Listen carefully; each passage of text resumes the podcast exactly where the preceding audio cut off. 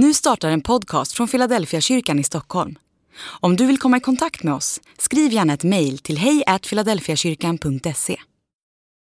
Men oavsett hur vackert det är med de första maskrosorna på våren så är det inte särskilt roligt när de tar över rabatterna och kväver gräsmattan.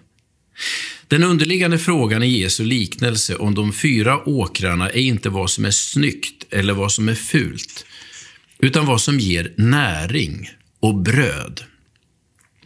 Själva definitionen av ogräs är att det är en objuden gäst med ett oönskat resultat. Även om det finns en och annan kortsiktig vinst med ogräset så kommer det i tidens längd inte att leda till det resultat man vill ha. Allt är inte fult med ogräs. Det finns perioder då man kan tycka att det ser riktigt bra ut och till och med pryder sin plats. Ibland är det just så vi försöker rättfärdiga det vi vet är ogräs i våra liv. Det är som om vi försöker övertyga oss själva om att det faktiskt är ganska trevligt, luktar gott och ser prydligt ut.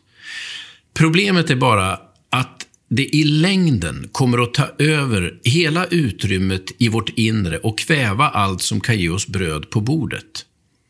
Hur trevligt det än ser ut ger det aldrig någon skörd vi kan leva av.